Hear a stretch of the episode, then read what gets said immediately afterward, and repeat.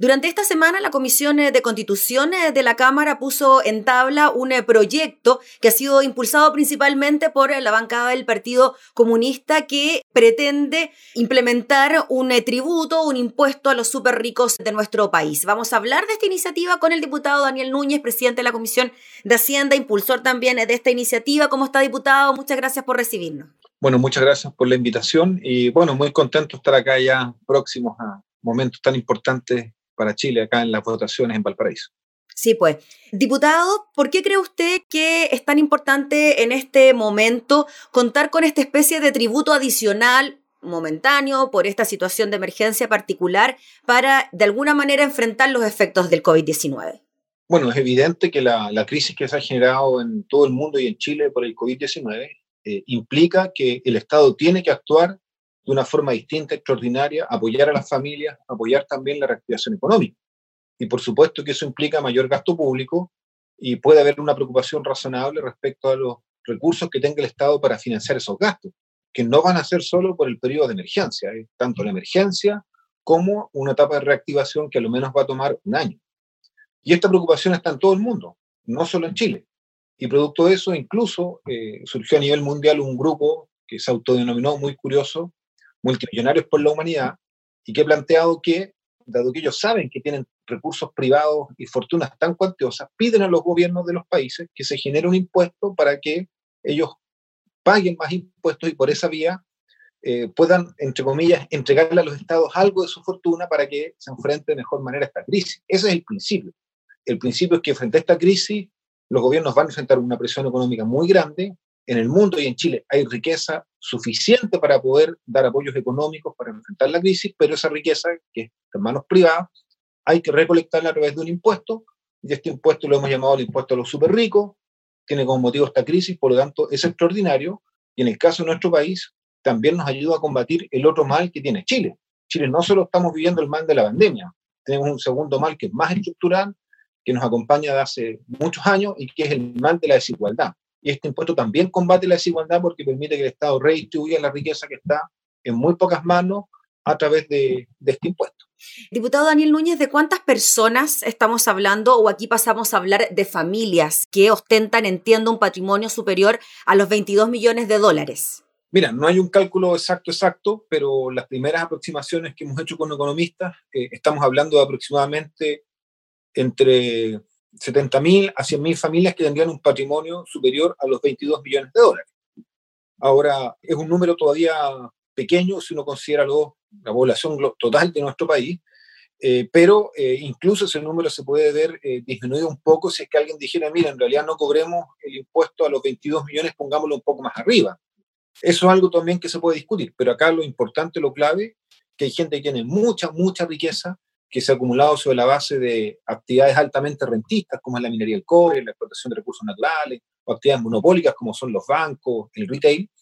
Y esa riqueza tiene que ser redistribuida de alguna manera para enfrentar esta crisis que ha sido tan dramática, que tiene tan mal a la familia chilena, trabajadora y de clase media, y donde, claro, siempre una limitación que nos ponen es que el Estado no tiene recursos. Para que no cesa la limitación es que hemos propuesto este impuesto que puede aumentar significativamente la recaudación fiscal. 6.500 millones de dólares, diputados, es lo que ustedes estiman que esto podría recaudar, ¿no? Sí, nosotros estimamos que podría llegar a 6.500 millones de dólares. Algunos expertos nos han dicho que esa cifra es muy alta y la han bajado un poco. Han dicho que podría llegar a los 5.000. Yo en esto creo que no tenemos hoy día una estimación exacta porque una parte de estos dineros de los súper ricos están en el exterior y puede ser una parte grande, incluso en lugares que son... ¿En paraísos fiscales, por ejemplo? Sí, una parte importante de estos dineros están en paraísos fiscales y otras están incluso en instrumentos financieros en otros países del mundo. Por lo tanto, acá también va a haber que hacer una técnica de rastreo, de pesquisa, de dónde están estos dineros para que efectivamente se pague el impuesto que corresponde. Entonces, desde ese punto de vista, yo creo que hay un margen, yo llamaría de un 10, un 15%, en que tal vez no son los 6.500, que quedemos en 5.500, o que sea más, incluso.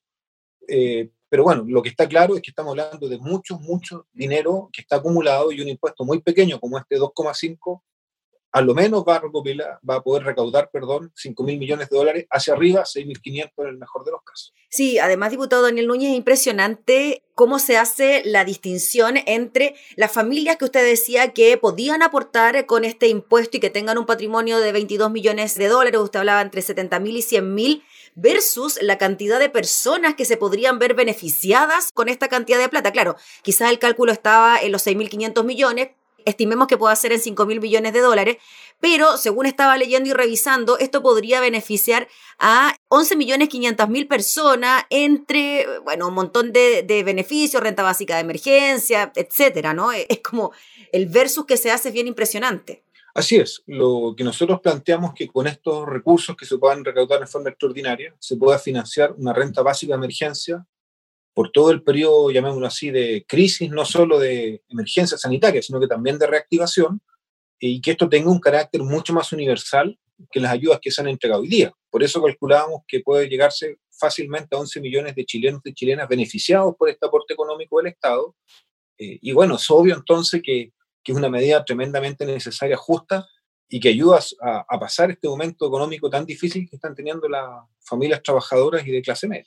Bueno, diputado, vamos a las advertencias que se dan eh, desde el sector empresarial. Se dice de que de alguna manera esto podría afectar la inversión en nuestro país, que podría producirse un éxodo de estos súper ricos a otros países. Dan algunos ejemplos como lo que habría ocurrido en Argentina y este éxodo a Uruguay o lo que también podría haber ocurrido en países como Francia. ¿Qué piensa usted de eso? Buscando, claro, mejores condiciones tributarias para hacer las inversiones. Ese es el argumento que se da. Bueno, lo primero es que hay una tendencia en el mundo hoy día a eh, revalorizar lo que son los impuestos al patrimonio, impuestos directos. Eh, esto es algo que está ya en muchos países europeos, en países de América Latina, incluso yo constataba este grupo de multimillonarios por la humanidad que está pidiendo que le suban los impuestos.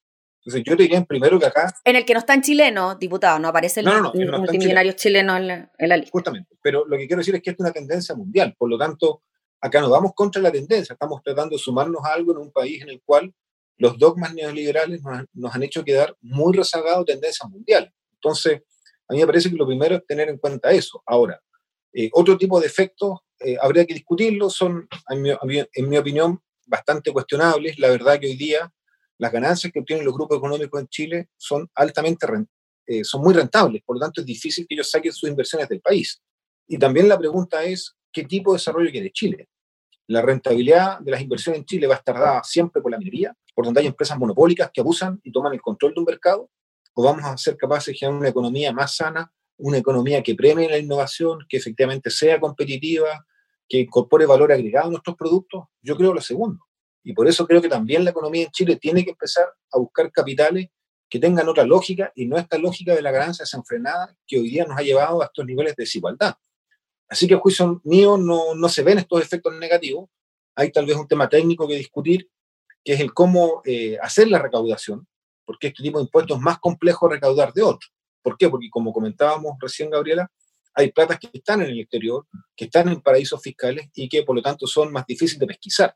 Pero yo creo que eso se puede combatir de una manera fortaleciendo las normas que están en la ley tributaria de la cláusula antilusión, que permitió justamente un, una pesquisa más profunda y también reforzando las atribuciones y el personal de servicio de impuestos internos.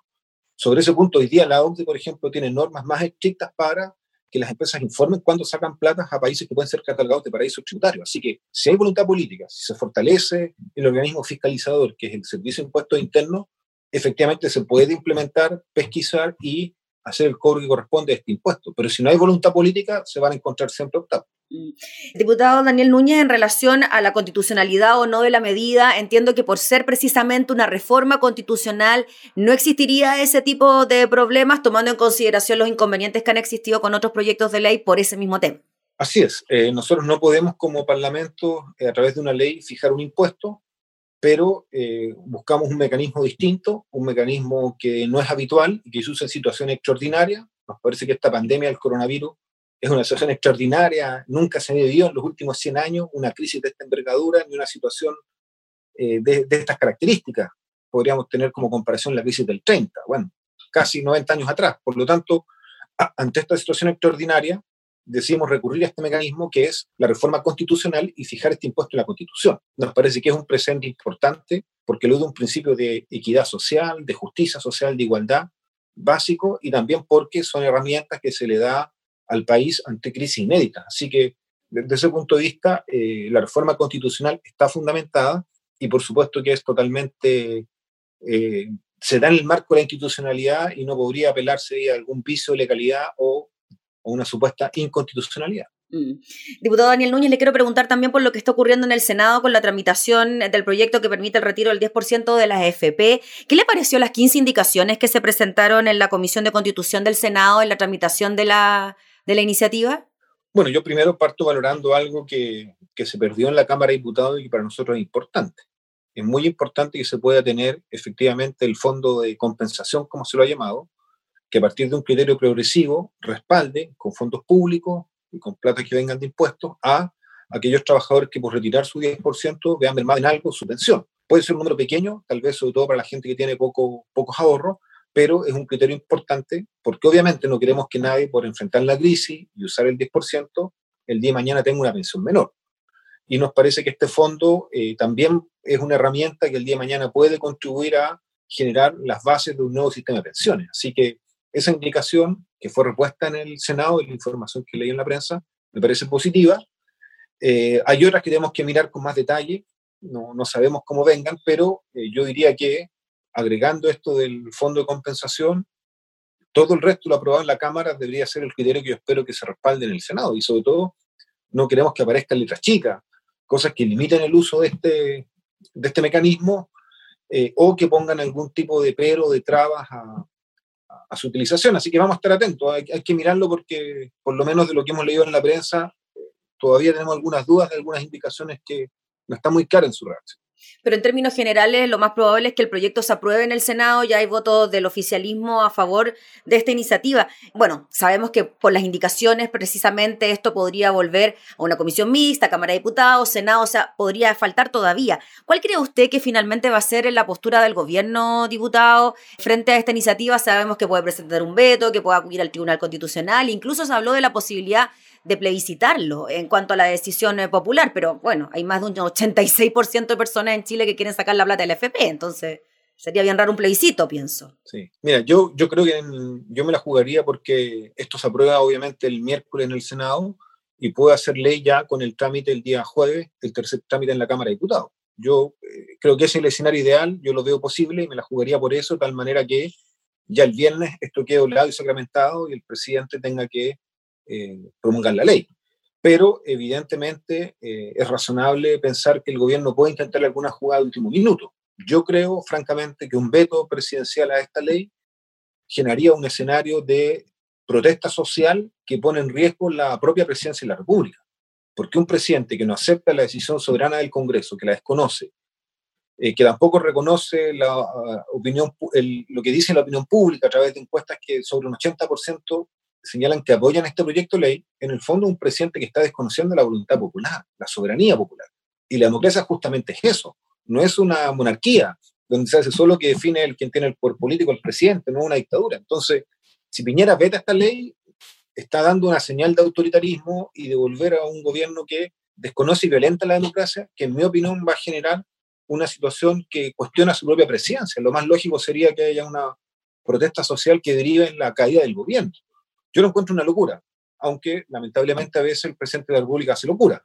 Y la otra opción, que tal vez es la que están pensando más la derecha, sería recurrir al Tribunal Constitucional. Yo escuché al senador Alaman en esa línea, eh, pero bueno, francamente, eh, esto es absolutamente constitucional, se lo han dicho en todos los tonos, todos los expertos, tanto la Secretaría Técnica de la Cámara de Diputados como la Secretaría Técnica del Senado, también en los quórum, por lo tanto, es un callejón sin salida. Ir a eso, lo único que va a lograr es ganar tiempo mientras el Tribunal Constitucional ratifica la, la legalidad de esta ley del, del, retiro del 10%, y eso en un medio de un, también una efervescencia social que, que lo único que hace es retrasar la decisión. Por lo tanto, yo creo que el gobierno no tiene mucho espacio y creo que deberían aceptar su derrota, eh, como es en la democracia. Alguna gana, pierde, tiene que estar dispuesto a aceptar lo que dice la mayoría, pero parece que en Chile los grupos económicos y la derecha dura no, no están dispuestos a jugar las reglas del juego democrático y siempre quieren saltárselas y a última hora inventar una chiquiñuela para no reconocer las leyes que perjudican sus intereses económicos. Muy bien, pues diputado Daniel Núñez, le agradecemos enormemente por el contacto. Estaremos atentos, por supuesto, a la tramitación de estas dos iniciativas. Que esté muy bien. Listo, muchas gracias. Saludos a todos. Hasta luego. Gracias. el diputado Daniel Núñez, presidente de la Comisión de Hacienda, hablando entonces sobre el impuesto a los superricos y el retiro de fondos de la AFP.